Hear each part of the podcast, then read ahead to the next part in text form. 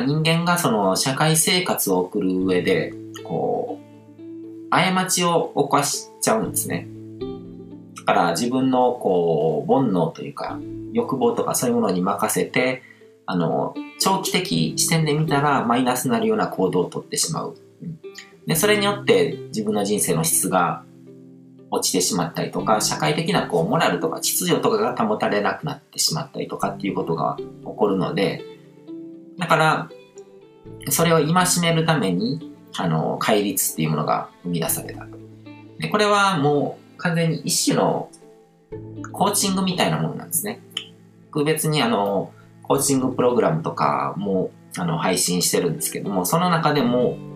あの、アファメーションとか、自己制、自己宣言ってやつですね、とか、あの自分の憲法っていうものを作ってもらったりとかするんですけど、自分とはこういう人間であるっていうことを規定する。で、それは、あのコーチングの中で作るそういう、あの自分の憲法みたいなものは自分で自分を規定する戒律なんですね。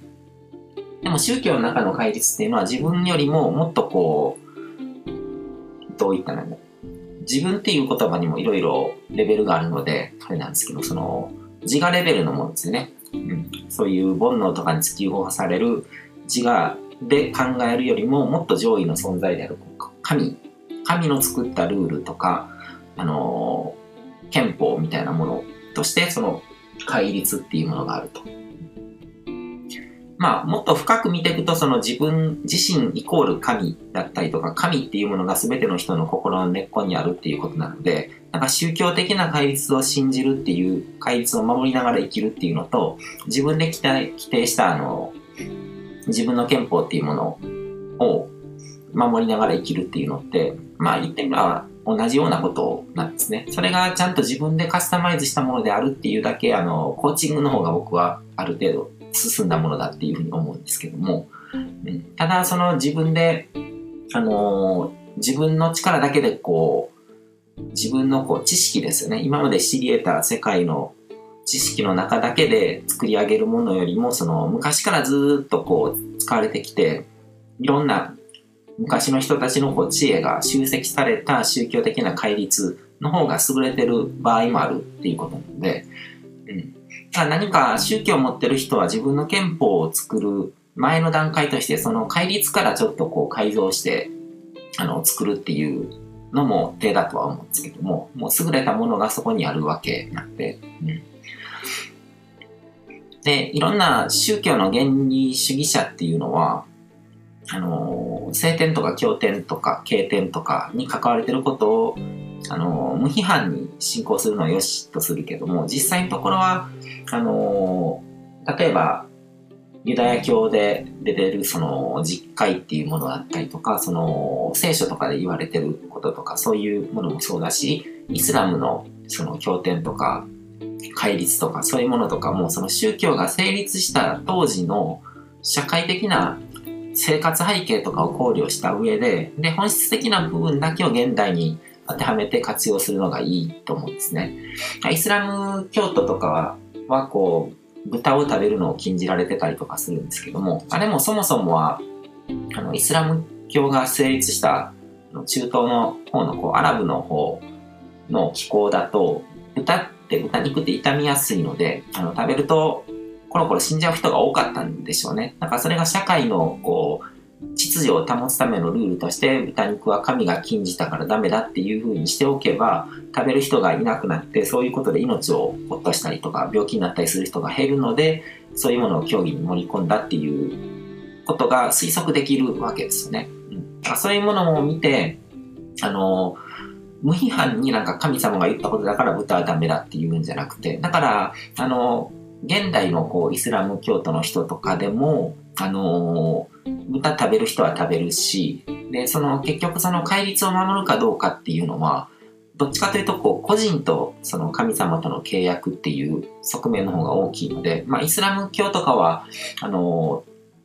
共同体とか、その、コミュニティを作るっていうことがもう競技の中に盛り込まれてるので、だから社会全体でそういう戒律を守ると、あの、罰則があったりとかそういう風になってしまうんですけども、その代わり、それを守ってる人たちの中ではすごく平和的な社会が実現するっていうものになってるんですけども、うん。でもそういったこうちょっとその宗教の枠組みの中からパッて抜けたこう一段高い抽象度の高い視点に立つと必要なものを取捨選択して選んでいくっていうことができるので僕はそういう生き方があのいいんじゃないかなとは思いますね。今だとこう今の世の中だと一つの地域とか社会とかの中にずっと閉じこもって生きるっていうことの方があの不自然になる時代になってきてるので、うん、一生他の宗教の人とかと出会わないとかだとその競技の中で生きててもすごく幸せに生きられると思うんですけども今みたいにこう移動が自由になってグローバル化が進んででインターネットで世界中がつながってみたいな時代になるとどうしても自分とは違った価値観とかそういう宗教的な枠組みの違った世界に生きてる人たちと接することにもなるのでだからその宗教の枠を飛び越えた視点っていうのを持つ必要はあると思うんですよね。うん。で、えっ、ー、と、僕は会社員時代とかに教室のマネジメントとか、あの、新しい事業を作る。まあそんな大げさなことじゃないですけども、その個別指導塾とかを、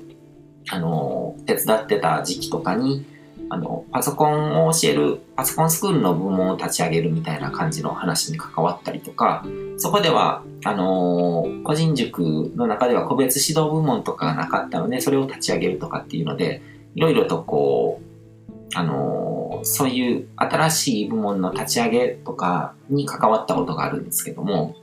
その中で例えば新しく教室を作るときに、そこで働くスタッフのために、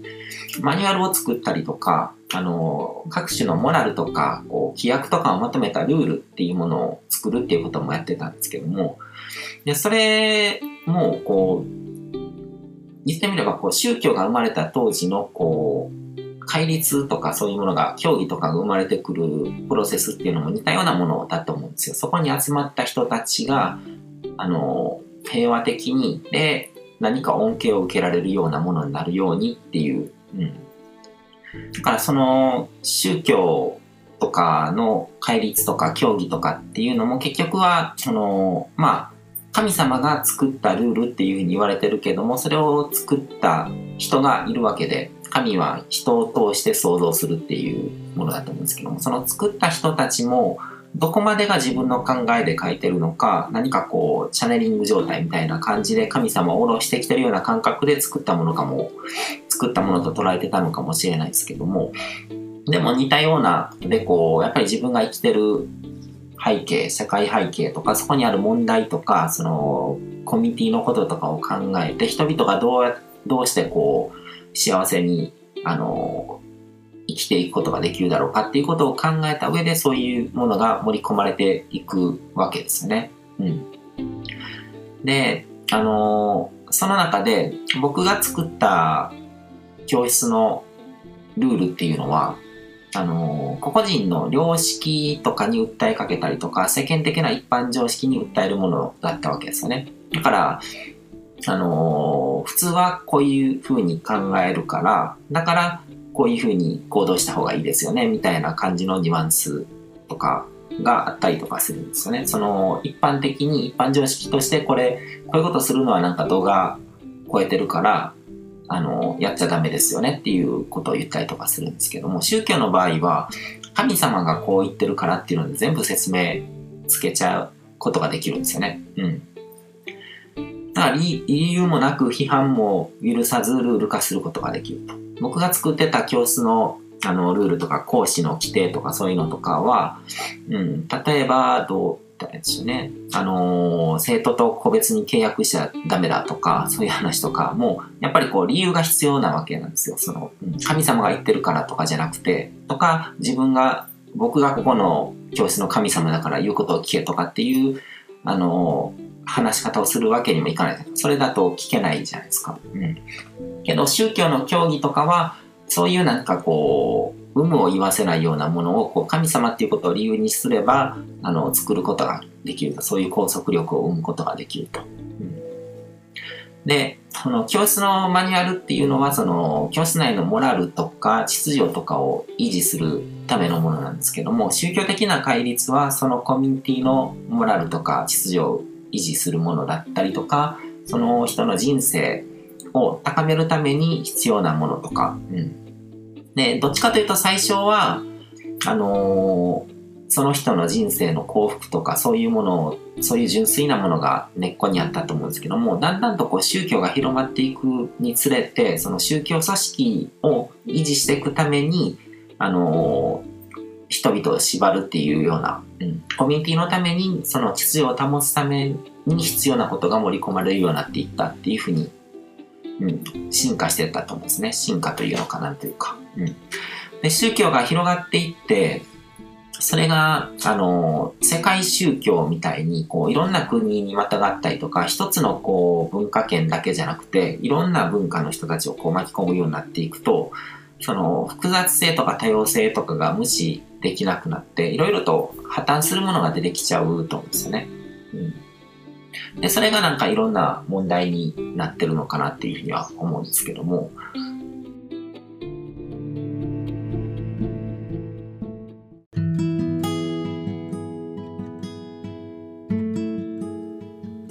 今回も最後まで聞いていただいてどうもありがとうございます。チャンネルの説明ページの方に僕が提供している悟り式コーチングの最初の2ヶ月分を無料で受講できる案内があります。ゴール設定とアファメーションについて詳しく解説してるんですけども僕自身もこれらのことを本格的に取り組み始めてでそれで大きく人生を変えたという経験があるのであのまだ受講したことがない方であったりとかこのタイミングでピンとくる方はぜひ登録して体験してみてください。また僕がどんな人間なのかを簡単に知ってもらえる2分ほどで読める会員プロフィールのリンクも貼ってます。僕自身がインターネットを通じた出会いによって自分の人生を大きく変えたのでこの出会いがあなたの人生を変える良いものになることを願ってます。ではまた次の放送でお会いしましょう。